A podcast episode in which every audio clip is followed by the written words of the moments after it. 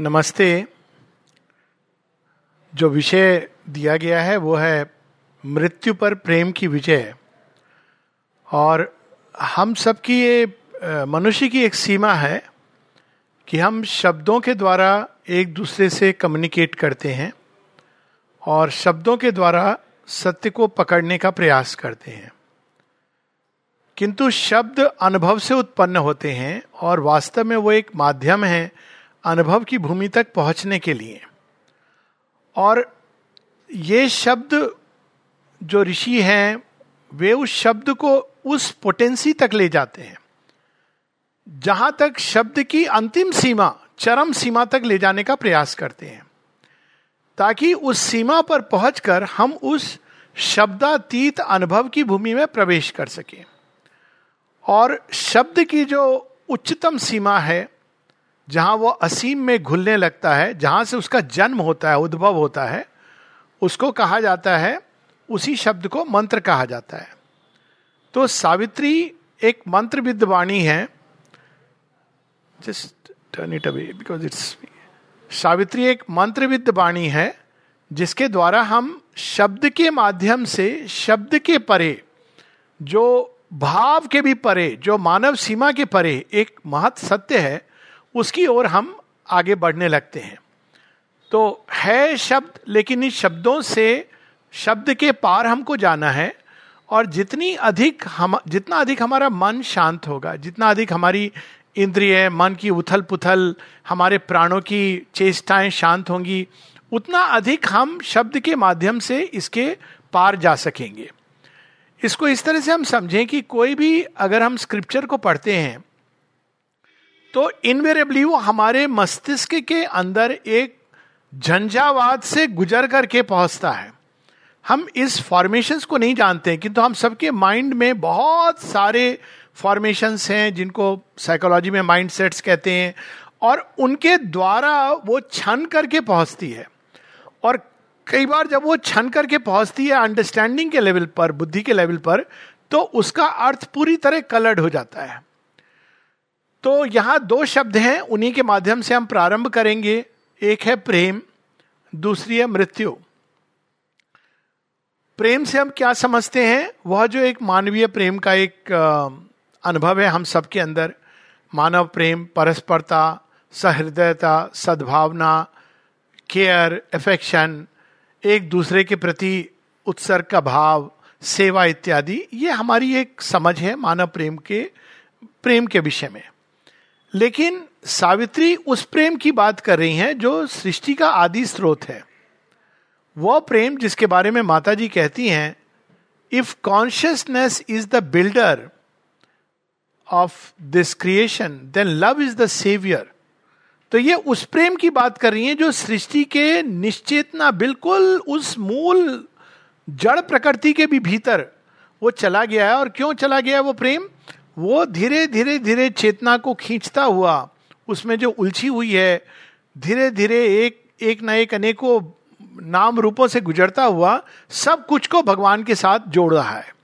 तो इस दृष्टि से अगर हम प्रेम को देखें, और वो मानवीय दृष्टि में भी अगर हम देखें तो प्रेम के अंदर क्या होती है? प्रेम एक ऐसी शक्ति है जो किसी भी सृष्टि के दो तत्वों को जोड़ने का प्रयास करती है। It is the power of union यही वो प्रेम है जो एक निम्न स्तर पे आकर्षण बन जाती है, लेकिन वो वास्तव में प्रेम का वास्तविक रूप नहीं है।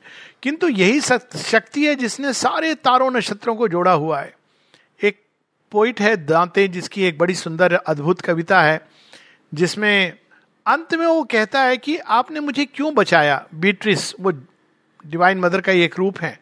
तो कहती है, मैं इसलिए आई तुम्हें बचाने के लिए for the sake of love love that is woven the stars और यदि हम इस तारे नक्षत्रों को देखें कि कौन सी वो शक्ति है जिसने इनको बाँध कर रखा है? और तब हम श्री अरविंद का, महालक्ष्मी का, के बारे में वर्णन पढ़े। वह शक्ति जिसने तारों नक्षत्रों को बाँध रखा है, अणु अणु को एक दूसरे से बाँध रखा है, सारी सृष्टि को जोड़ रखा है, एक अद्भुत सामंजस्य पूर्ण सौंदर्य में, वह है प्रेम। और यही प्रेम वह शक्ति भी है जो हमको नाना प्रकार के रेजिस्टेंसेस के बावजूद भगवान की ओर खींचती चली जाती खींचती चली जाती है। कितने भी हम रेजिस्ट करें और यही चीज़ हम देखते हैं श्री कृष्ण लीला के कई भाग में। एक तो जो गोप और गोपियों का भाग है जिसमें श्री कृष्ण वास्तव में हम कितना भी प्रयास करें रेजिस्ट करने का हम खींचे चले जाते हैं। यहीं से कृष्ण आता है आकर्षण उससे। सो so, ये वो शक्ति है जो एक और हमें हॉरिजॉन्टली अगर हम यूँ कहें तो सारी सृष्टि में एक दूसरे से एक परस्परता में बाँध देती है। इसका एक इसीलिए इसके अंदर एक यज्ञ का भाव भी आता है। और यही वो शक्ति है जो हमें एकदम निम्न से निम्न अवस्था से ऊपर की ओर ले आती है और उच्चतम से जोड़ देती है। इसीलिए श्री कृष्ण कहते हैं कि चाहे व्यक्ति कितना भी नीचे गिरा हुआ हो, लेकिन यदि वो भगवान के नाम का स्मरण करता है तो वो शीघ्र शीघ्र वो एक संत प्रवृत्ति में बदल जाता है, रूपांतरित हो जाता है। तो प्रेम वो शक्ति है। मृत्यु क्या है? प्रेम यदि जोड़ने वाली शक्ति है तो मृत्यु भेद करने वाली शक्ति है। और अगर हम जीवन में देखें तो हर चीज़ एक दूसरे से भिन्न दिखाई देती है। ओरिजिनल पावर ऑफ़ डिवीज़न है। और यही डिवीज़न धीरे धीरे जब मनुष्य का मन विकसित होता है, एक अहंकार का भाव आता है तो हम अलग हैं, इससे अलग हैं, वो उससे अलग है। इस प्रकार से वो केवल एक, हमारे अंदर एक बिल्कुल भिन्नता का भाव, भिन्नता के भाव में कोई समस्या नहीं है, क्योंकि ये सृष्टि बनी ही है एकत्व में अनेकता को प्रकट करने के लिए, किंतु हम अलग हैं, संसार से अलग हैं, हर किसी से अलग हैं और भगवान से भी अलग हैं। ये जो भाव है, ये एक मृत्यु के आवरण के कारण, इसी को अचित, अंधकार, अज्ञान फॉल्सुड अनेकों अनेकों नाम से कहा गया है, जिसके कारण हम अपने ही सत स्वरूप को नहीं पहचान पाते हैं। हम ये इस भाव में जीने लगते हैं कि हम अकेले हैं और हम एकमात्र हैं और इस, इसका एक जो एक्सट्रीम रूप होता है, वो एक आसुरिक रूप होता है, जहाँ हम सारी सृष्टि को डिवोर करके, खा करके केवल अपने लिए जीना चाहते हैं। वो भी एक प्रकार का प्रेम है, जिसमें हम डिवोर करके, प्रेम का जो सबसे विकृत रूप है या सबसे निम्न रूप है, वो वो इस प्रकार से चीज़ों को अपने अंदर एब्जॉर्व करके एक कर लेना, क्योंकि प्रेम प्रेम तो सब जगह है। तो वो एक करने की जो शक्ति है वो सबसे नीचे डिवोर करके एक करने की शक्ति होती है और उच्चतम में वो स्वयं को दे करके एक करने की शक्ति होती है। तो ये दोनों के भिन्न भिन्न रूप है।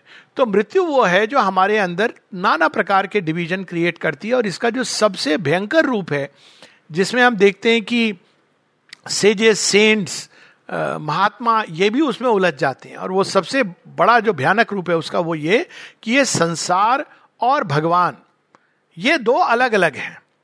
तो यदि तुमको भगवान को प्राप्त करना है तुम्हें संसार को छोड़ना है। और यदि तुम्हें संसार को प्राप्त करना है तो भगवान को छोड़ना है।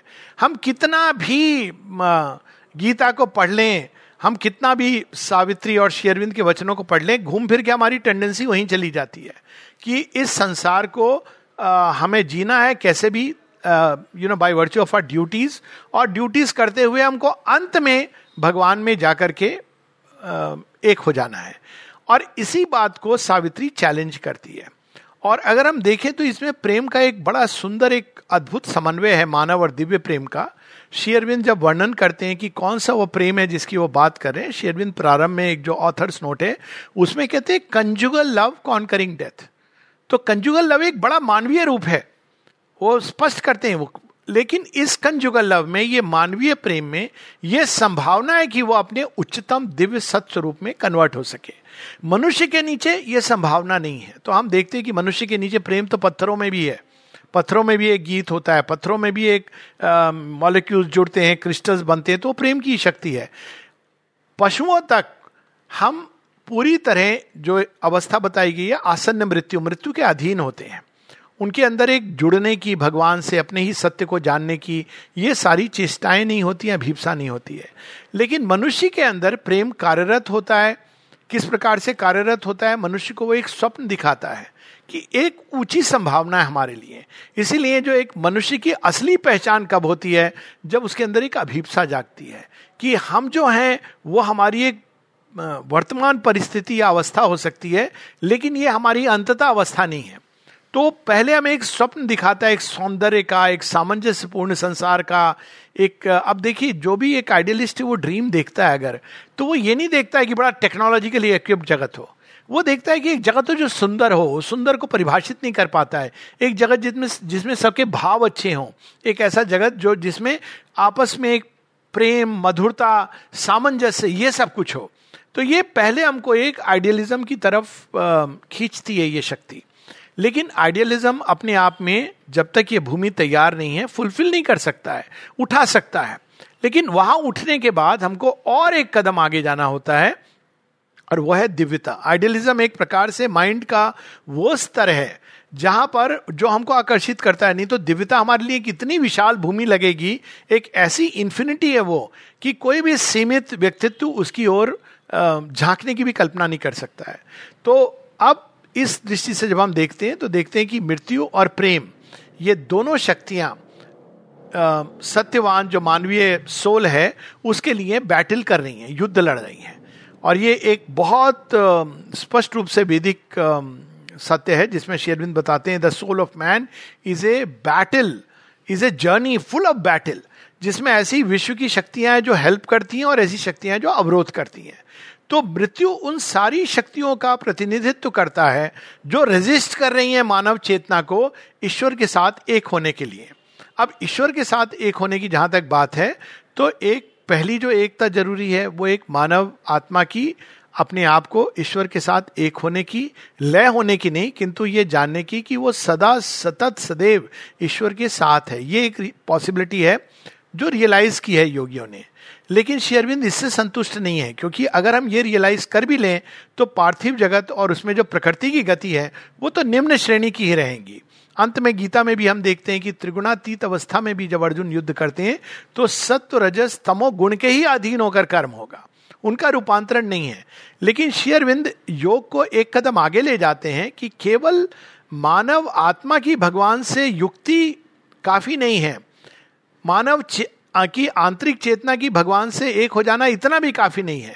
मानव की बाहरी चेतना यहाँ तक कि उसकी मन, प्राण, हृदय यहाँ तक कि देह तक ईश्वर के साथ एक हो सकती है और ईश्वर की ही जो दैवी प्रकृति है, जिसकी बात हम जगह जगह पढ़ते हैं, गीता में और अन्यत्र, उसी दैवी प्रकृति के अनुरूप ये रूपांतरित हो सकती है।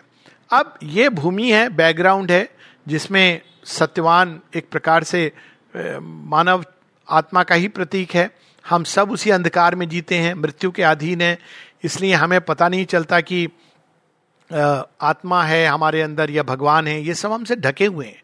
लेकिन सत्यवान एक कृत्य करता है और उस कृत्य के कारण उसका जीवन बदल जाता है। और वो कृत्य क्या करता है कि जब वो सावित्री को देखता है बड़ा मानवीय रूप है दिव्य प्रेम ने दिव्य जननी एक मानवीय रूप धरा है और वो जैसे ही देखता है तो वो के, केवल इतना कहता है कि आप आ गई हो और मुझे यह विश्वास हो गया है कि मेरा जीवन बदल जाएगा। मैं उस गोल्ड लिंक को ढूंढ रहा था जो मानव जीवन को ईश्वर के साथ जोड़ता है। और वो कहता है कि मैंने ईश्वर का दर्शन किया है ग्लिम्सेस मिले हैं मुझे। लेकिन मैं ये देखता था कि जब मैं उस दिशा में जाता था तो ये छूट जाता था।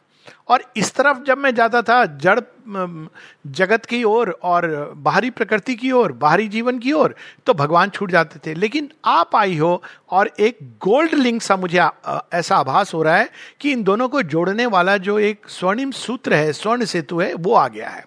और तब वो केवल उनसे ये प्रार्थना करता है कि मेरी झोपड़ी है मेरे पास केवल एक साधारण जल है। बिल्कुल गीता की जो लाइन है, पत्रम, पुष्पम, फलम, तोयम, यही सब मैं आपको दे सकता हूँ। यदि आप इसे स्वीकार करेंगी तो हे देवी, आप आइए और पधारिए। तो ये जो मानव आत्मा का जो एम्बॉडीड डिवाइन के प्रति जो प्रेम है, ये बड़ी इंपॉर्टेंट चीज़ है, क्योंकि ये रूपांतरण हालाँकि भगवान की शक्ति है, लेकिन ये एम्बॉडी डिवाइन माता जी एक जगह कहती हैं कि हर बार जब भगवान एक अवतार का रूप लेते हैं तो वो जड़ को रूपांतरित करने के लिए लेते हैं, क्योंकि एम्बॉडी डिवाइन के कारण जो दिव्य चेतना है, वो सीधा डायरेक्टली जड़ तत्व के संपर्क में आती है। वरना वो योग माया के पीछे छिपी रहती है कार्यरत तो वही होती है, लेकिन अनेकों लेयर्स के थ्रू जिनको हम gods forces play of forces energies इनकी बात करते हैं। लेकिन जब वो अवतार के रूप में देह धारण करती है तो वो डायरेक्ट मैटर पे कार्य करती है। और इसीलिए हम देखते हैं दशावतार की श्रेणी में सारे रूप भी बदलते रहते हैं और साथ में चेतना भी बदलती रहती है। तो अस्तु, सावित्री जब आती हैं तो एम्बॉडीड डिवाइन मदर को, वो ये नहीं जानता है कि डिवाइन मदर है, लेकिन वो महसूस करता है कि आप आए हो और मुझे वो स्वर्ण सेतु मिल गया है और सावित्री स्वीकार करती हैं और इन दोनों का जो विवाह होता है, वो एक बहुत सुंदर उसको एक शब्द होता है मिस्टिसिज्म में, जिसको मिस्टिक मैरिज कहा जाता है। ये माता जी ने इस शब्द का उपयोग किया है। किसी किसी को वो कहती थी, एक रिंग देती थी और कहती थी दिस इज़ मिस्टिक मैरिज मतलब भगवान की उसके साथ एक विवाह और इसीलिए हमारे यहाँ जब लोग कहते हैं कि श्री कृष्ण की सोलह हज़ार रानियाँ थी, कई बार लोग पूछते हैं तो मैं तो कहता हूँ केवल सोलह हज़ार क्यों थी? सारी सृष्टि को उनकी उनकी रानी होना चाहिए, क्योंकि रानी कौन है? वो सारी प्रकृति की जितनी भी शक्तियाँ हैं, सब उनके साथ जुड़नी चाहिए। आप देखें कि क्रिश्चियन मोनेस्ट्रीज में भी ये होता है कि हर एक नन जो आती है, उसको कहा जाता है she is married to Christ तो ये एक मिस्टिक मैरिज का संकेत है, जहाँ मानव आत्मा ईश्वर को वर्ण करती है एज द सोल बिलवेड कि आप ही हो जो मेरी सब कुछ हो, आप ही हो जिसको मैं अपना सर्वस्व दे रहा हूँ। और उसके बाद से एक नया जीवन प्रारंभ हो जाता है सत्यवान का, और हम सब का ये अगर आप, हम लोगों के जीवन में देखें तो जब डिवाइन मदर उनका दर्शन होता है किसी भी रूप में, चाहे वो चित्र का माध्यम हो या समाधि के पास जाके किसी भी माध्यम से। और अचानक हमको ये लगता है, यही तो है जिनको हम खोजते रहते इसको कोई इंटेलेक्चुअली नहीं बताता है, लेकिन एक भाव उठता है। और माँ कहती है this is the initiation of this yoga कि तुम जान जाते हो कि I am the divine mother मैं रिवील कर देती हूँ। और वहाँ से एक नई कहानी शुरू होती है, और हम देखते हैं वहाँ से सावित्री सत्यवान की कहानी, हम सबके जीवन में मृत्यु निश्चित है अचित अंधकार इसी का बोलबाला है। अज्ञान का पर्दा हम नहीं हटा सकते, लेकिन अब उस समय से डिवाइन मदर अपने ऊपर सारा कार्यभार ले लेती है। हमको क्या करना होता है? हमें उनका स्मरण करना होता है और प्रेम करना होता है। अब यही चीज़ हम फिर देखते हैं कि मृत्यु जब आती है, सत्यवान का वो समय आता है। बिल्कुल, जैसे हम देखते हैं कि गीता में कहा गया है कि अंतकाल, और शेरविंद कहते हैं, अंतकाल करने से नहीं होगा, पूरे जीवन यदि तुमने वैसा जीवन जिया है। सत्यवान का जीवन अब सावित्री के चारों तरफ़ है, और सावित्री ने उस जीवन को अपने अंदर आत्मसात कर लिया है। और उस समय जब मृत्यु की घड़ी आती है तो सत्यवान क्या कहता है? सत्यवान ये नहीं कहता है कि डॉक्टर को बुलाओ, मेरा हार्ट अटैक हो गया है, मेरे छाती में दर्द हो रहा है, देखो ये ना हो जाए, वो ना हो जाए। वो केवल सावित्री की ओर देखता हुआ कहता है, हे सावित्री, मुझे तुम अपनी गोदी में ले लो क्या पता तुम्हारे स्पर्श मात्र से, तुम्हारे दर्शन मात्र से, तुम्हारा नाम लेने मात्र से किसमी फॉर ए वाइल, केवल तुम्हारे स्पर्श से, तुम्हारे आलिंगन मात्र से यह मृत्यु का पास छूट जाए और फिर सत्यवान की मृत्यु हो जाती है। अब यह बड़ी अद्भुत बात है इस कहानी में कि मृत्यु होती ही क्यों है? क्योंकि मृत्यु के द्वार से गुजर के ही हमको अमृत तत्व का जीवन मिलता है। यहाँ वो मृत्यु क्या है? We have to go through that process अब वो प्रोसेस दो प्रकार से हम देखें, इस प्रोसेस में मृत्यु क्या छीनती है हमसे?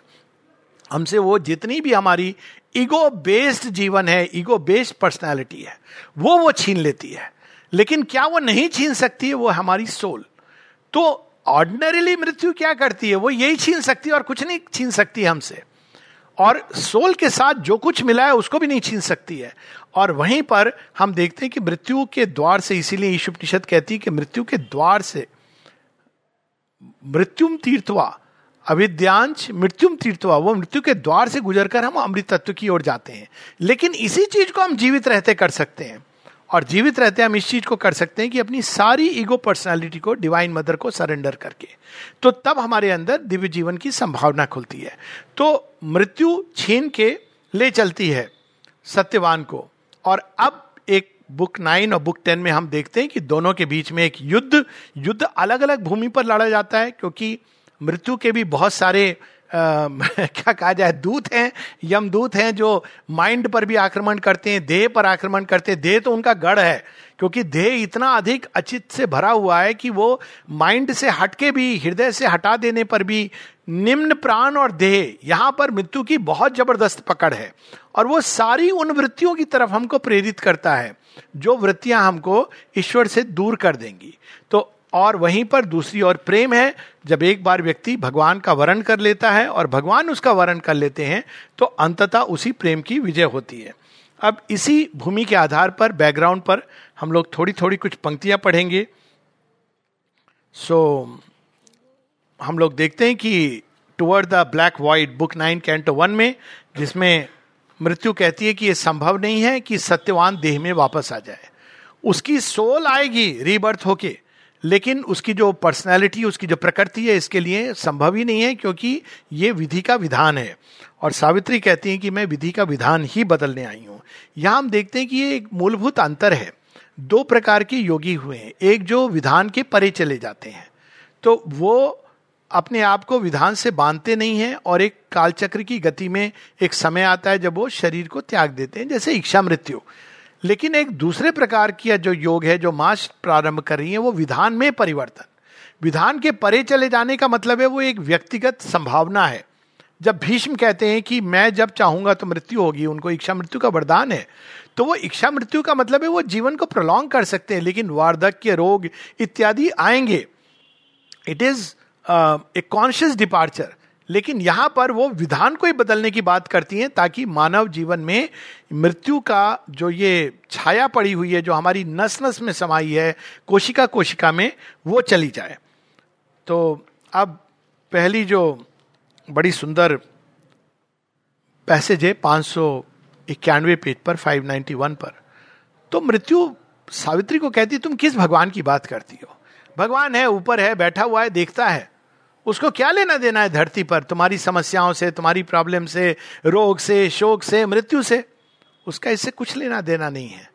तो सावित्री कहती हैं, बड़ी सुंदर पंक्तियाँ हैं who is this god imaged by thy night ये बहुत इंपॉर्टेंट है, क्योंकि गॉड तो सब कहते हैं।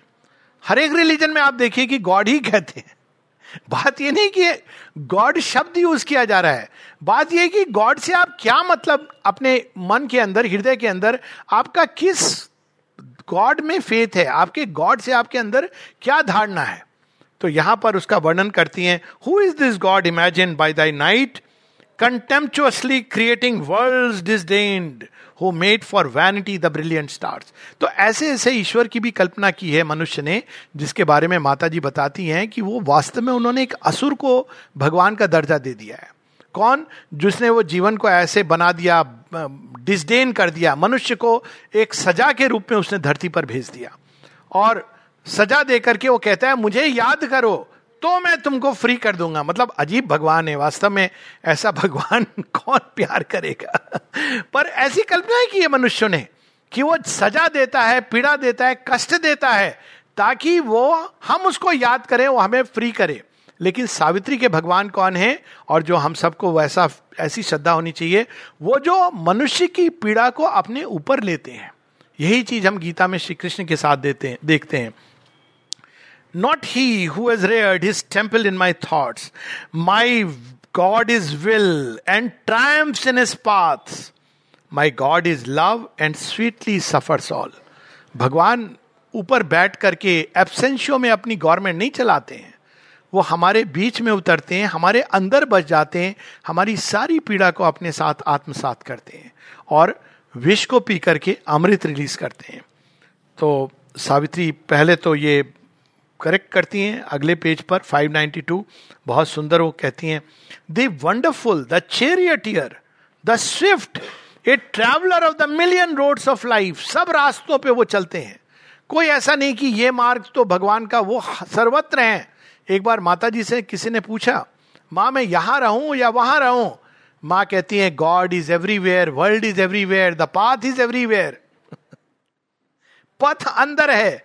जिस पथ पर हम चलते हैं, माँ का स्मरण करके, उनको समर्पण करके, उस पथ को वो, हमारा पथ बना देती हैं। His steps familiar with the lights of heaven tread without pain the paved courts of hell तो वो क्या करते हैं, भगवान? वो हम सबको अपनी गोद में लेकर के, ये बड़ी सुंदर लाइन है there he descends to edge eternal joy कहा उतर आते हैं? नर्क की अग्नि में उतर आते हैं। और वहाँ के वो क्या करते हैं? Love's golden wings have power to fan thy void the eyes of love gaze star like through death's night the feet of love tread naked hardest world he labours in the depth exults on the heights, he shall remake the universe O death तो कहते हैं कि मेरा विश्वास का आधार क्या है? वह भगवान जो नरक अग्नि में भी उतर आते हैं वहाँ भी वो उपस्थित हैं। तेरे मृत्यु के घर में भी वो यहाँ पर हैं। ये देखिए अब हम लोगों के यहाँ इस चीज़ को बड़ी इंटरेस्टिंग स्टोरीज कई स्टोरीज हैं। और वो स्टोरी एक है प्रहलाद की जहाँ पर वो हरिण्य कश्यप मैं अक्सर कहता हूँ कि ये दो गॉस्पेल हैं। हम लोग वैसे तो कहते हैं कि प्रहलाद की विजय हुई। लेकिन हम लोग स्कूल में हरिण्य कश्यप की गॉस्पेल पढ़ाते हैं। हरिण्य कश्यप की गॉस्पेल क्या है? Matter is the soul reality और प्रहलाद की गॉस्पेल क्या है? इस मैटर के अंदर कण कण में भगवान है। तो चैलेंज करता है, इस इस खंबे के अंदर भी है। ज्वलनशील खंबे के अंदर। और प्रहलाद कहते हैं हाँ। और वहाँ से वो नृसिंग रूप में प्रकट होते हैं। तो वो कितना भी भीषण नरकाग्नि क्यों ना हो, अगर हम इस एक सत्य को पकड़ करके जिए कि नरक अग्नि में भी महाअंधकार में भी श्री अरविंद की कविता है हु जहाँ लिखते हैं when it is he in the sun who is ageless and deathless and into the midnight he shadow is thrown when darkness was dense and covered with darkness he was seated within it immense and alone इस एक सूत्र को पकड़कर हम जीवन जिए तो हम आ, मतलब कल्याण के परे कल्याण हो, हो जाएगा। तो मृत्यु कहती ये सब बड़ी भावनात्मक बातें हैं। कई बार हम सुनेंगे, अरे, ये माता जी प्रेम शेरविंद बताते हैं, भक्ति, ये सब तो इमोशनल लोग करते हैं, सेंटिमेंटल लोग. इंटेलेक्चुअल लोग ऐसे नहीं इंटेलेक्चुअल लोग अपनी बुद्धि से देखते हैं, मृत्यु तो होती है ना सबकी। ये कौन सी एक कपोल कल्पना की बात है कि ये संसार बदल जाएगा? ज्ञानी बनो, विवेक के द्वारा ज्ञान को प्राप्त करो, ईश्वर को प्राप्त करो, जो ऊपर है, इस सारी सृष्टि के मेले झमेले के पार है। यहाँ ईश्वर का क्या काम है? ये तो भटकन है, ये तो माया है। इस प्रकार से हम लोग सुनते आए हैं। मृत्यु भी ऐसे ही कुछ सावित्री को कहती है, सावित्री, तेरे हृदय में प्रेम तो बहुत है, लेकिन ये पैशनेट प्रेम तू धरती को बचाना चाहती है। ये तेरा प्रेम कह रहा है, लेकिन यदि तू सत्य को जानना चाहती है तो ज्ञान को प्राप्त कर। जब तू जान जाएगी ज्ञान के द्वारा तो प्रेम करना बंद कर देगी। लेकिन सावित्री उत्तर देती हैं पेज 595 पर। बट डेथ कहती है पहले know also knowing thou shalt cease to love and cease to will delivered from thy heart जब ज्ञान को प्राप्त हो जाओगे तो तुम्हारे अंदर अनुकंपा, करुणा, प्रेम, इसका कोई औचित्य नहीं है। तुम जान जाओगे, ये संसार में तो कर्म का लेखा जोखा चल रहा है। तो कहा करुणा और प्रेम का स्थान है इस विधि के विधान में? सावित्री का उत्तर है but Savitri replied for man to death when I have loved for ever I shall know love in me knows the truth all changing mask I know that knowledge is a vast embrace ज्ञान क्या है? वह ज्ञान है जो सारी सृष्टि को एक सूत्र में बाँध देता है, और वो ज्ञान केवल प्रेम के आधार पर मिलता है। सेल्फ नॉलेज सेल्फ रियलाइजेशन से नहीं मिलता है। तो इस प्रकार से दोनों का डिबेट होता है। फिर हम देखते हैं कि बुक टेन में चार कैंटोज हैं। पहला है book of the double twilight तो ये बुक है book of the double twilight इसमें पहला जो the dream twilight of the ideal अब आइडियल क्या है? हम सब अपने उच्चतम मन के शिखरों पर कुछ लोग कहेंगे कल्पना, लेकिन जिनके अंदर आइडियलिज्म है, उसको कल्पना नहीं कहते हैं। वो कहते हैं, हमारे अंदर ऐसा भाव एक विचार है, एक ऐसी अभिप्सा एक विष है, संकल्प है कि जीवन ऐसा होना चाहिए।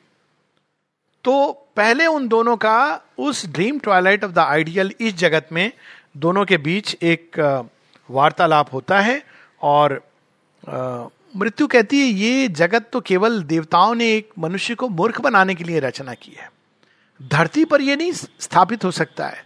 धरती तो रात के गर्भ से जन्म लेती है और रात के गर्भ में समा जाती है।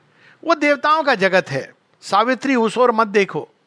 ये मनुष्य को भटकाते हैं कि एक आइडियल की संभावना है। लेकिन वास्तव में तो मनुष्य माया के घेरे में है। ये माया, हमने शब्द इतना सुना हुआ है कि इसका वास्तविक अर्थ विलुप्त हो गया है। तो सत्य तो अंधकार ही है। और श्री अरविंद यहाँ सावित्री नहीं कह रही लेकिन श्री अरविंद कितना सुंदर ये उत्तर है। सदैव स्मरणीय। ये पेज 600 पर है। But Maya is a veil of the absolute उसने ही अपने मुख पर यह घूंघट डाला है। क्यों डाला है? क्या हम सच में एक क्षण में उनको बिहोल्ड कर सकते हैं? तो वो क्या करते हैं? धीरे धीरे धीरे घूंघट उठाते हैं। वो ऐत्री उपनिषद की कहानी है, जहाँ वो ऋषि अपने पुत्र पुत्र ऋषि से कहता है कि सत्य क्या है? तो कहते हैं, ढूंढो।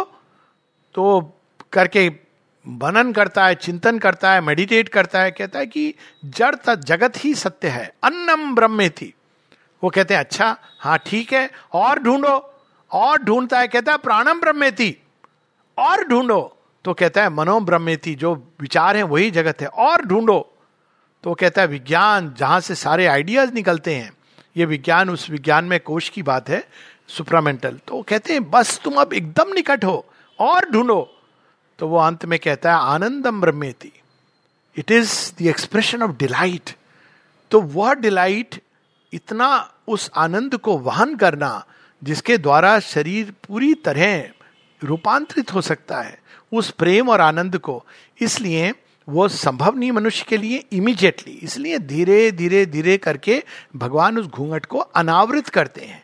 तो ये एक यात्रा इसलिए इसलिए यात्रा लंबी है। अब देखिए, अगर आपको खाना अच्छा बनाना है तो आपको माँ जब आँच पे रोटी बनाती थी, कितनी अच्छी बनती थी।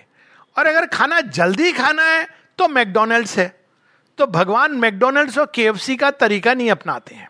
वो तो माँ है तो धीरे धीरे, धीमी आँच पर हमारी चेतना को तैयार करते हैं, उनके उनके सत्य को वहन करने के लिए। वैदिक ऋषियों ने कहा है कि दो मार्ग हैं जिसके द्वारा हम एक सुगढ़ पात्र बन सकते हैं ईश्वर की चेतना को वहन करने के लिए। एक तरीका है वो तप का। तप के द्वारा भी ताप पैदा होता है और दूसरा है पीड़ा कष्ट का। उसमें भी ताप पैदा होता है। तो यदि हम तप के द्वारा अपनी सारी चेतना को संग्रहित करके ऊर्जा को ईश्वर में लगाते हैं तो ये चीज़ सरलता से हो जाती है सनलिट पाथ समर्पण उसमें अंतर्निहित है। और दूसरा तरीका कि हम नहीं तो भगवान तो तैयार करेगा। तो लेकिन क्या होगा कि अगर हम पूरी श्री रामकृष्ण कहते हैं, अगर लकड़ी गीली है तो पहले धुआँ निकलेगा उसमें से, आग तो लगेगी। पहले धुआँ निकलेगा, सूखेगी, फिर जलेगी। तो ये दो मार्ग हमारे सामने हैं। यहाँ पर बड़ी सुंदर मृत्यु का सत्य बता रहे हैं।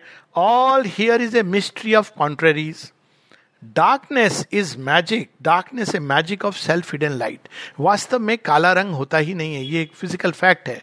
काला रंग किसको कहते हैं? जब प्रकाश अपने आप को एब्जॉर्व कर लेता है। रात किसको कहते हैं? जब सूर्य क्यों छुप जाता है? क्योंकि पृथ्वी उसके विरुद्ध अपने, अपनी पीठ कर लेती है। It is a shadow cast by the sun original darkness कुछ भी नहीं है। अनलेस हम प्राइमल स्टेट की बात करें, वो एक अलग चीज़ है। There is nothing like original darkness ये आत्म गोपन है प्रकाश का, जिसके कारण हमको अंधकार की प्रतीति होती है। Suffering some secret raptures tragic mask आनंद ही सत्य है, लेकिन चूँकि हम उस आनंद को ध्यान नहीं कर पाते, इसलिए हमको पीड़ा के द्वार से गुजरना पड़ता है। और वास्तव में पीड़ा क्या है? पीड़ा हमको अपने ही सुख के इम्परफेक्शन का, अपूर्णता का अनुभव कराती है।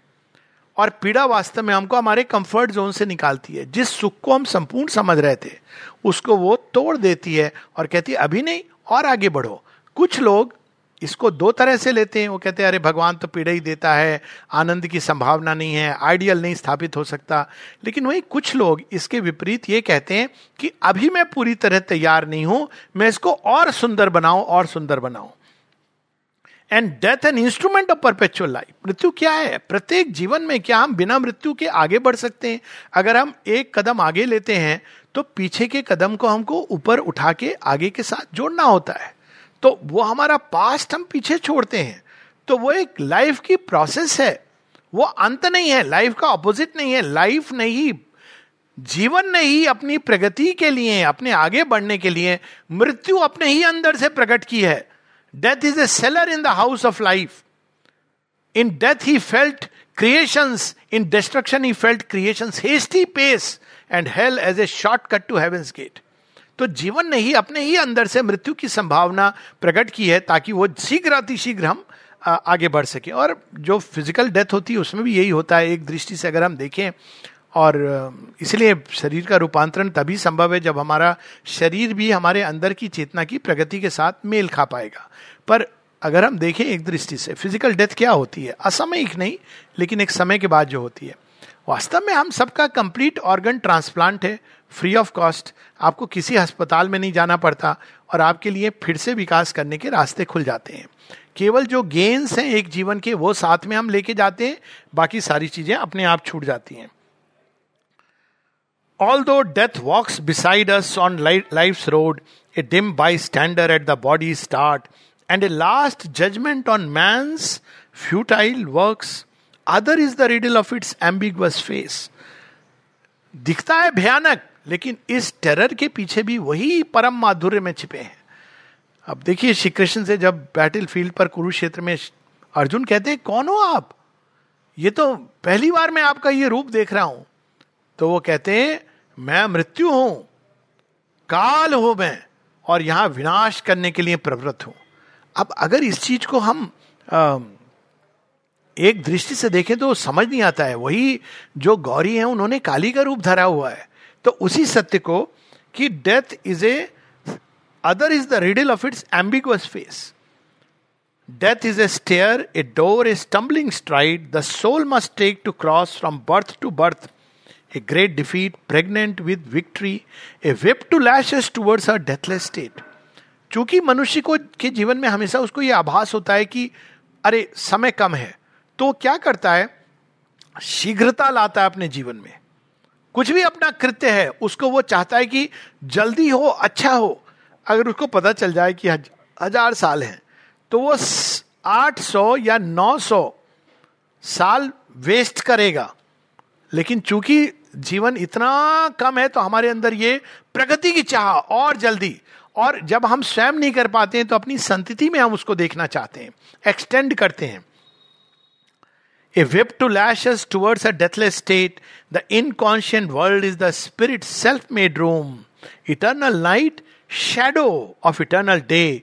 Night is not our beginning nor our end ये अगेन हमें सदैव स्मरण रखने के लिए night is not our beginning nor our end she is the dark mother in whose womb we have hid safe from too swift waking to world pain इसीलिए उन्होंने इतनी गहरी चादर रखी हुई है भगवान ने। धीरे धीरे धीरे करके अब सोचिए कि बच्चा जैसी जन्म लेता है तो ये बताया जाता है कि पहले भी था कि 21 दिन तक इसको बाहर मत ले जाओ। क्यों बाहर नहीं ले जाओ? ये कोई टोना टोटका नहीं था। वो प्रकाश अगर बहुत तेज होगा, बच्चे की आँखें डैमेज हो सकती हैं। तो कुछ दिन वो एक हल्के ऐसे रूम में रहता है जहाँ वो एकदम लाइट को एक्सपोज नहीं हो।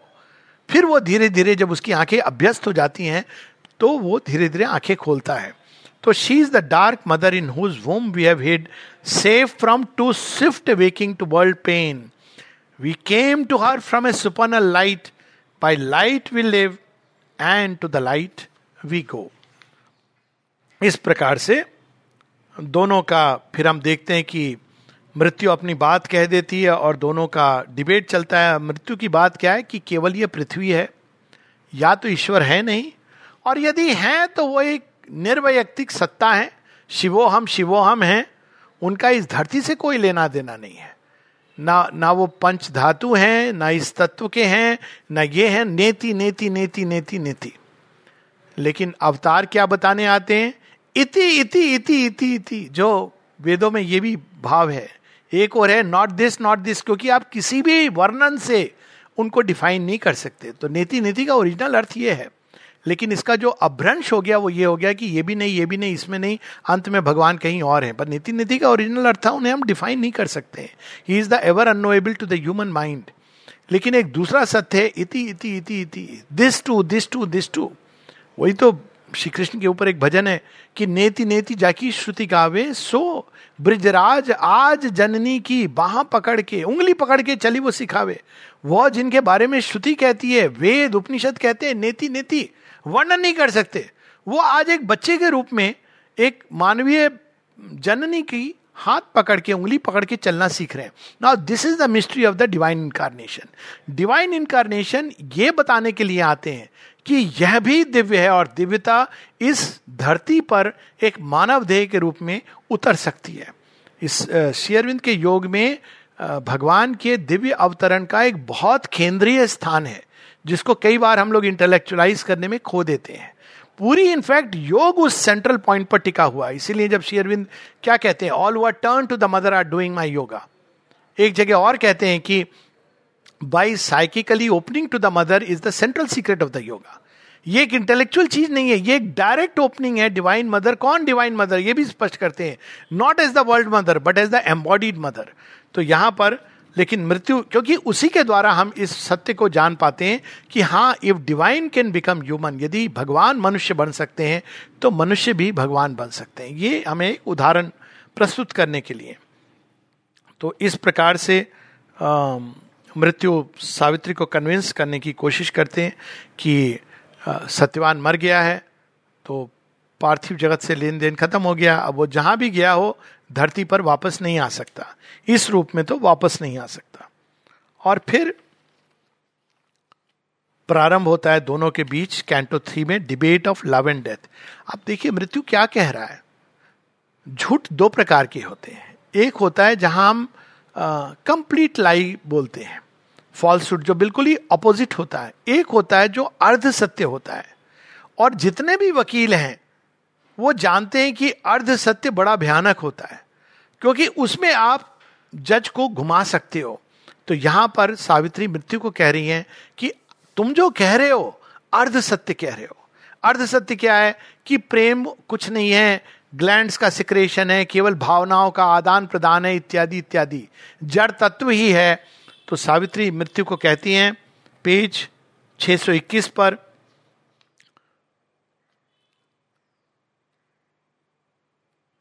O death thou speakest truth but truth that slays I answer to thee with the truth that saves अब वो सत्य क्या है? सावित्री बताती हैं। ताकि हम सब के अंदर जो भी मृत्यु का विष चारों तरफ़ चल रहा हो डाउट के रूप में, कि ये कैसे संभव है? अब तक तो हुआ नहीं। हम ये प्रश्न करते हैं कि श्री अरविंद ऐसी चीज़ कह रहे हैं जो अब तक हुई नहीं। इसके जितने भी प्रयास हुए, जो भी थोड़े बहुत, वो विफल रहे या पार्शियल सक्सेस रहे। तो श्री अरविंद किस आधार पर यह कह रहे हैं कि जो अब तक नहीं हुआ, वो होगा? तो सावित्री मृत्यु को उत्तर दे रही हैं। मृत्यु के रूप में शेरविंद ने वो सारी फिलोसॉफिकल पोजीशंस जो मानव मन लेता है against the transformation of earthly life और अगर एक दृष्टि से हम देखें तो अगर अर्थली लाइफ का ट्रांसफॉर्मेशन संभव नहीं है तो वास्तव में जीवन का औचित्य क्या है? सृष्टिकर्ता ने सृष्टि वापस निर्वाण में आने के लिए तो बनाई नहीं है। ये तो एक बेसिक कॉमन सेंस है कि वो इतना पेनफुल प्रोसेस सफरिंग से गुजर के केवल वापस निर्वाण में चले आओ इट इज़ नॉट पॉसिबल मतलब ही कांड बी सो अनवाइज तो 623 पेज पर सावित्री उत्तर देती हैं O death thou lookest on an unfinished world assailed by thee and of its road unsure peopled by imperfect minds and ignorant lives, and sayest God is not and all is vain, how shall the child already be the man? देखिए कितनी simple है Savitri. Logic यहाँ क्या है? कोई बच्चे को देख करके अगर बोले, शिशु को देख के, अरे, तुम कल्पना कर रही हो कि ये शिवाजी सम्राट जैसा बनेगा? तुम कल्पना कर रही हो कि ये एक दिन हवाई जहाज़ बना के उड़ाएगा? तुम कल्पना कर रही हो कि इसके अंदर अर्जुन जैसा शौर्य होगा? ये सब कल्पना है, ये तो बच्चा है। तो माँ क्या उत्तर देगी? हाँ अभी बच्चा है। लेकिन मेरे मन में जो इसके लिए विचार हैं, उन्हीं के अनुरूप मैं इसको बड़ा करूँगी शिक्षा दूँगी इसके अंदर वो सौर्य का की कहानियों से इसके हृदय को पोषित करूँगी अभिप्सा का बीज डालूँगी तो क्यों नहीं ये एक दिन वैसा बन सकेगा तो यहाँ वही चीज़ सावित्री बता रही है because he is infant shall he never grow because he is ignorant Shall he never learn? In a small, fragile seed, a great tree lurks. In a tiny gene, a thinking being is shut. Scientist कहते हैं, ये सब gene है molecules हैं chemicals हैं, भगवान कहाँ है? तो इसी चीज़ को ऐसे देखना चाहिए, यही तो आश्चर्य है, परम आश्चर्य है, आश्चर्यवत पश्चति कश्चिदेनम। कि एक छोटी सी चीन के अंदर वो कौन सी शक्ति है, जिसने एक thinking being sage seer hero उसके अंदर ये संभावना डाल दी? यही तो भगवान का चमत्कार है। वैज्ञानिक कहते हैं, कहा है चमत्कार? तो यही तो चमत्कार है। अक्सर लोग पूछते हैं कि क्या चमत्कार देख रोज हम देखते हैं कि एक बीज के अंदर से महान वटवृक्ष बड़ा हो जाता है। ये चमत्कार नहीं तो क्या है? वैज्ञानिक कहेंगे हाँ वो जीन एक्सप्रेशन इत्यादि, आस्क देम कि कैसे? तो अंत में they have to touch consciousness और वो भी कौन सी कॉन्शियसनेस जो ऑल नोइंग कॉन्शियसनेस है, जो एक प्रकार के बीज को उसी प्रकार के वृक्ष की ओर ले जाती है। इवन एरर्स को यूज़ करती है उस यात्रा में। A little element in a little sperm it grows and is a conqueror and a sage then will thou spew out death God's mystic truth deny the occult spiritual miracle, still will thou say there is no spirit, no God. और फिर बड़ी सुंदर line कि जिससे ये सब निकला है। In God conceal the world began to be tardily travels towards manifest God अब यहाँ सृष्टि क्यों बनी है? इसका वो उत्तर देती हैं कि सृष्टि बनी ही है भगवान को अभिव्यक्त करने के लिए। अब देखिए, ये माया चली गई। अभी माया का काम हो गया। जब उन्होंने फॉर्म्स बना दिए sense of separateness measure out कर दिया इनफाइनाइट को। अब क्या हो रहा है इसमें? लीला। लीलार्थ। श्री अरविंद उपनिषद में लीलार्थ, ये सृष्टि की रचना क्यों हुई है? रचयिता को एक्सप्रेस करने के लिए। जो मोस्ट लॉजिकल चीज़ है, कोई भी एक कवि भी है, वो कविता के माध्यम से अपने हृदय को अभिव्यक्त करता है। सृष्टि क्या है? रचयिता की अभिव्यक्ति है। तो हमें क्या करना है? हमको अपना जो पार्ट है अभिव्यक्ति में, वो जोड़ देना है परफेक्शन से। तो हमें भी इस अभिव्यक्ति का हिस्सा बनना है, ना कि मोक्षवादी धारा जोड़नी है। और इस प्रकार से समय का अभाव है, पर ये सारी चीज़ें अलग अलग जगह हम लोगों ने की है। अब सावित्री एक उदाहरण देती है कि तुम कहते हो कि ये रूपांतरण संभव नहीं है। सत्यवान वापस नहीं आ सकता है। मनुष्य उस अवस्था को नहीं प्राप्त हो सकता है जहाँ वो अपनी देह पर भी सत्य को पूरी तरह सत्य की चेतना से उसकी देह की कोशिका कोशिका चल सके। उसका सब्सटेंस रूपांतरित होकर एक दिव्य सब्सटेंस में परिवर्तित हो जाए और वो दिव्य जीवन जी सके। तो वो उदाहरण देती हैं, लेकिन मृत्यु यही तो घटित हो रहा है। पेज 632 पर out of the void this grand creation rose live divine में श्री अरविंद ये उदाहरण देते हैं। कि यदि कोई इटर्नल विटनेस होता और उससे पंद्रह बिलियन ईयर्स पहले पूछा जाता, वो पूछता भगवान से, ये क्या कर रहे हो आप? तो वो कहते, देखना, इस पर एक बार जीवन आएगा। और वो कहते, जीवन इस गर्म गैस के तपते हुए गोले पर? लेकिन मैटर बनता, जीवन आता, मनुष्य आता। तो यहाँ पर बड़ा सुंदर भाव है।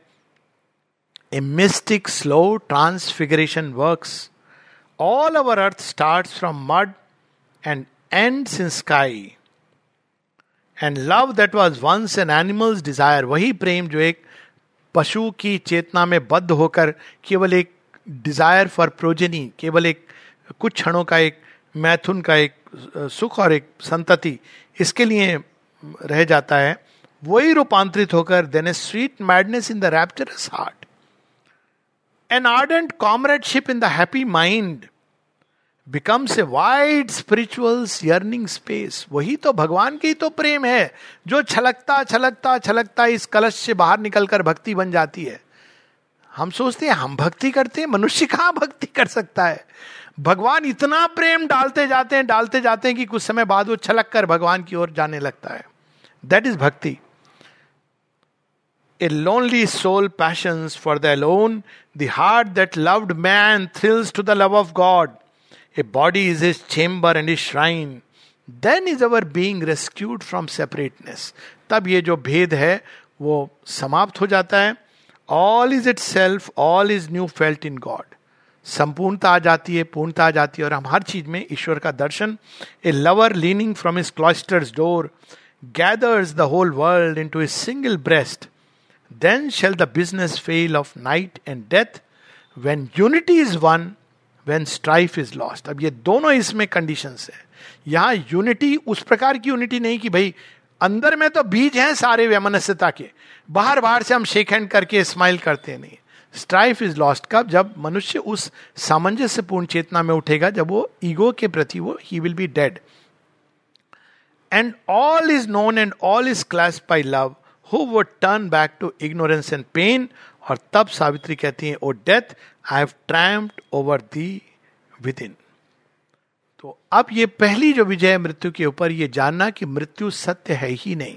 और ये तब हम लोग जानते हैं जब हम एकत्व के भाव में उठ जाते हैं। यह जगत, वह जगत, यह जीवन, वह जीवन, ये एक ही धारा है। पाताल गंगा भी गंगा ही है। गुप्त गंगा भी गंगा ही है, वो यहाँ गुप्त होती है और वहाँ निकल पड़ती हैं। आकाश गंगा और वहाँ से विष्णु भगवान के हृदय से उतरने, निकलने वाले भाव और ब्रह्मा के कमंडलों की गंगा और फिर शिव की जटाओं में उलझी हुई गंगा और गंगाधर के जटाओं से निकलती हुई गोमुख के द्वार से होती हुई बे ऑफ़ बंगाल तक जाती हुई गंगा, ये अलग अलग गंगा नहीं है, वो एक ही गंगा है।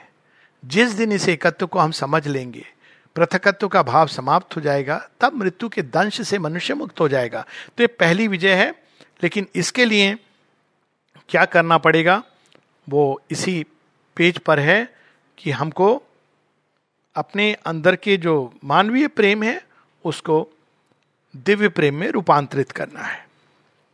और इसीलिए प्रेम की महत्ता, love must not cease to live upon the earth, for love is the bright link twixt earth and heaven love is the transcendence angel here love is man lien on the absolute और इस प्रकार से आगे जब बढ़ते हैं तो फिर हम देखते हैं the dream twilight of the earthly real मृत्यु कहती कन्विंस तो मैं हो रही हूँ थोड़ा थोड़ा माइंड में कन्विंस हो रहा हूँ मैं.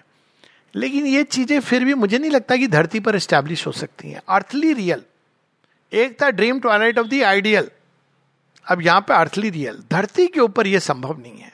हो सकता है कि एक ऐसी एक अवस्था हो, जैसे विश्वमित्र ने एक एनेक्स क्रिएट कर दिया था त्रिशंकु के लिए। एक प्रकार का एक शैडो स्वर्ग, एक पैरल स्वर्ग, क्योंकि वो सदे रियल स्वर्ग में नहीं जा सकते। तो वो कहते हैं कि ये तो संभव नहीं है। माइंड से माइंड ही सब कुछ है माइंड ही सब चीज़ों की रचना करता है, मन के पास वो शक्ति नहीं है। और फिर सावित्री कन्विंस करती हैं मृत्यु को और पूरा एक प्लान दिखा देती हैं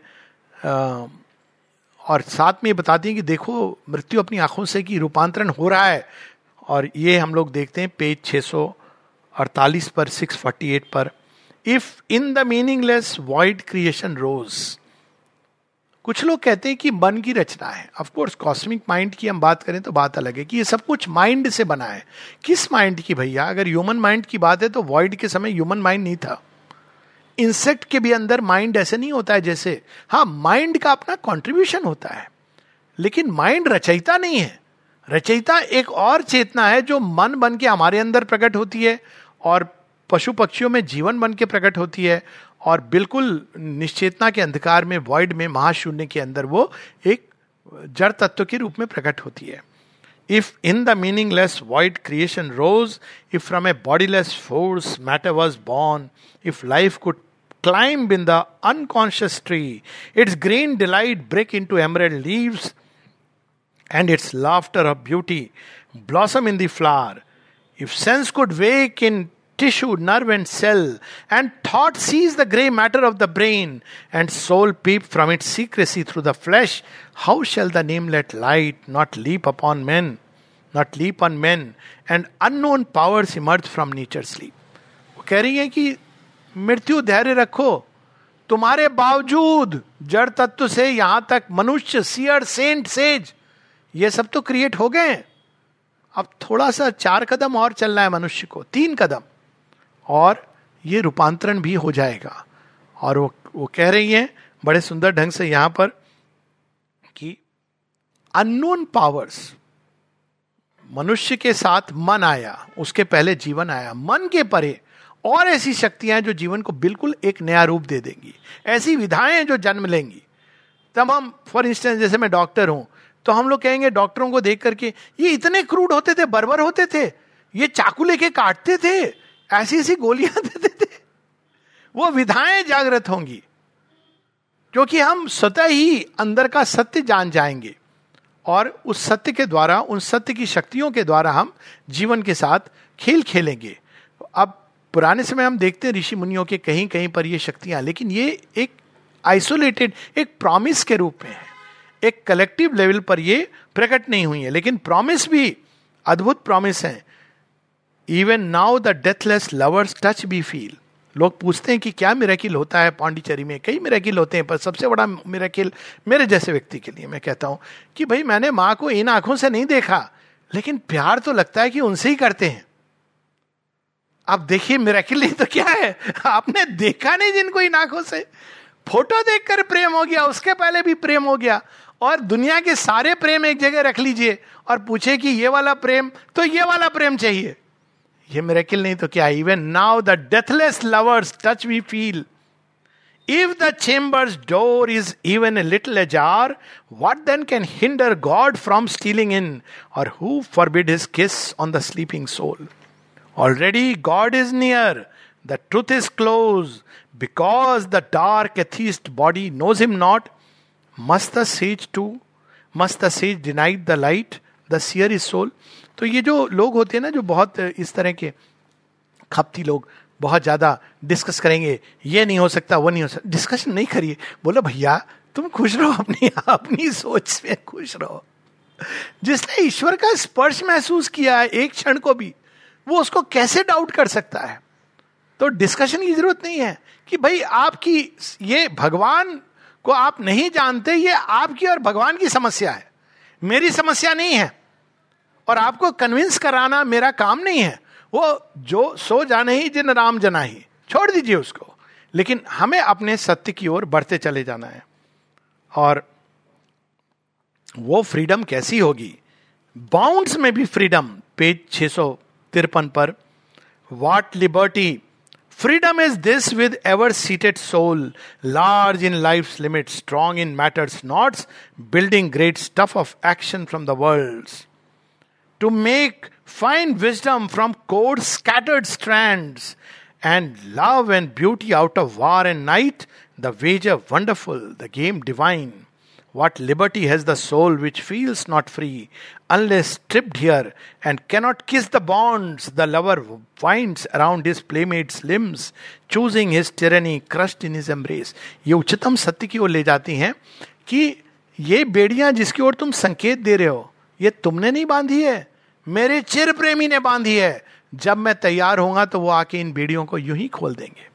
श्री अरविंद की वो कहानी है ना, जेल के अंदर, अलीपुर जेल के अंदर, कि तुमको मैं यहाँ पर लाया हूँ। बाहर का सत्य ब्रिटिश गवर्नमेंट लेके आई है। भीतर का सत्य है कि मैं यहाँ लेके आया हूँ, क्योंकि मुझे तुम्हें एक प्रयोजन से तैयार करना है।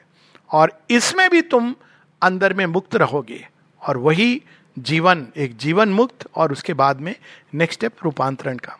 इस प्रकार से अंत में ये पूरा चलता जाता है और मृत्यु को सावित्री के मुख से मुखारविंद से, उस मुखाग्नि से, वाणी से, कहते हैं ना, परम पुरुष का जो मुख है दिस इज़ फायर वो स्पीच वाक शक्ति, उसके द्वारा वो दर्शन कराती हैं राइट वहाँ तक की सुपरामेंटल ट्रूथ और वो कैसे वो इन्फिनिटी फाइनाइट के अंदर प्रकट होगी, वो बहुत लंबा पैसेज है, समय का अभाव है इसलिए मैं आगे नहीं बढ़ूँगा, लेकिन ये 663 पेज पर लास्ट में वो कहती हैं but who can show to thee truth's glorious face our human words can only shadow her to thought she is an unthinkable rapture of light to speech a marvel inexpressible O death if thou couldst touch the truth supreme thou wouldst grow suddenly wise and cease to be माँ के ऊपर आप कितनी भी किताबें लिख लें, कितने सेमिनार कुछ भी कर लें, अंत में she is the marvel of marvels glory of glories the love beyond all the scope of love that we can ever experience if our souls could see and love and clasp God's truth its infinite radiance would cease our heart infinite radiance is Aditi Our being in God's image be remade and earthly life become the life divine तो इसका जो अर्थ मूल यही है कि यदि हमारी आत्मा भगवान को समग्र माम, संपूर्णता में प्रेम कर सके, ये नहीं कि भगवान केवल उधर है, ये तो छलना है, ये नहीं, संपूर्णता में, समग्र माम in totality we can love God then we will be transformed और अंत में मृत्यु कहते हैं कि ये सब तुम्हारे अंदर तो क्या विजडम है, लेकिन शक्ति भी है। बिना शक्ति के विजडम अधूरी है। कौन सी शक्ति लेके आई हो? और सावित्री तो परम प्रेम की शक्ति अपने अंदर, उसका उद्घाटन होता है। डेथ कहती है कि, दिखाओ मुझे वो शक्ति, ताकि मैं भी तुम्हारी पूजा कर सकूँ, आराधना कर सकूँ, अर्चना कर सकूँ। एंड तब the incarnation thrust side its veil बहुत अद्भुत है। ये पूरा पैसेज मैं कुछ पंक्तियाँ पढ़ के रुकूँगा। 664 से प्रारंभ होता है।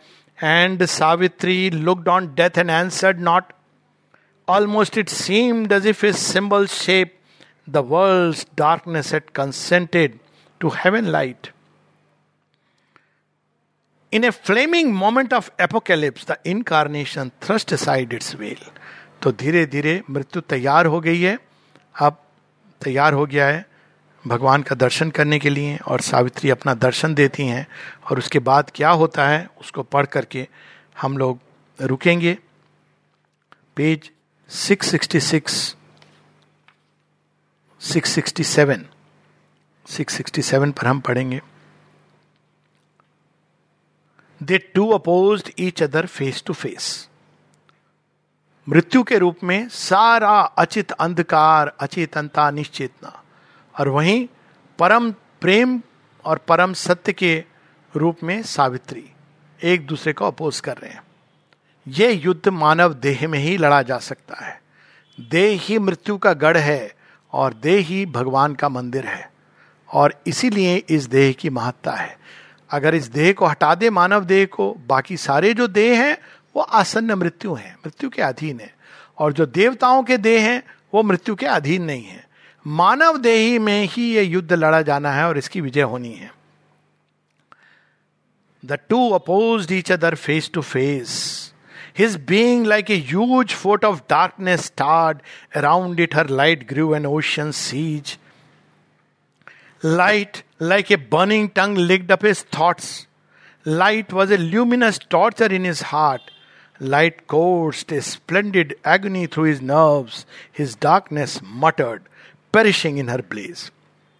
माँ कहती हैं कि जो लास्ट पैसेज होता है विक्ट्री का सबसे विकट होता है। तो ये वो अंत का पार्ट है जब वो रेजिस्ट करता है।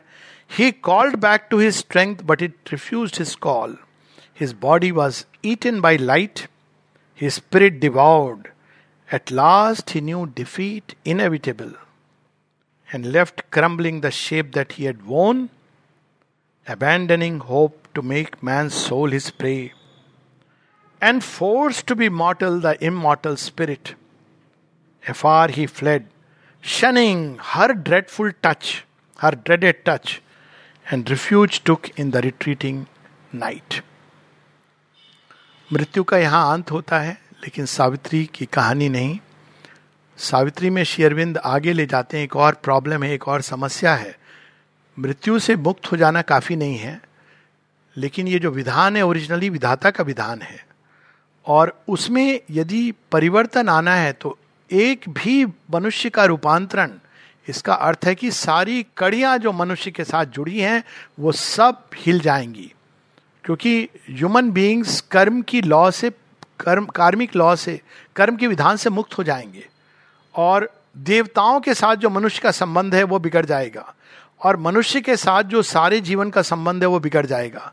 तो बुक इलेवन में हम ये देखते हैं, जो नेक्स्ट लेवल पे वो समस्या ले जाती हैं सावित्री, और फिर फाइनली सुप्रीम से हम सब के लिए ये बून लेके आती हैं कि नहीं, ऐसा होगा, और वो जो रूपांतरण, जिसका स्वप्न मनुष्य मनुष्य ने, चाहे वो राम राज्य के रूप में या kingdom of heaven upon earth जिसको उसने न जाने आदि काल से जिसकी कल्पना की है, वो एक दिन चरितार्थ होगा, सार्थक होगा सत्य होगा क्योंकि ये वास्तव में मनुष्य का स्वप्न नहीं है, ये जगन माता का स्वप्न है जो उन्होंने सृष्टि के भीतर बोया है। मनुष्य के अंदर ये स्वप्न पहले आइडियलिज्म के रूप में उभरता है, मानव प्रेम के रूप में उभरता है, किंतु आगे चलकर यही अपनी स्वप्न भूमि से उठ करके सत्य की भूमि पर चला जाता है और फिर सत्य का श्वास अपने भीतर बुला करके ये उस सत्य को, जो अदरवाइज़ एक आइडियल के रूप में रहता है धरती पर मानव देह में सार्थक करता है। अस्तु जय माँ।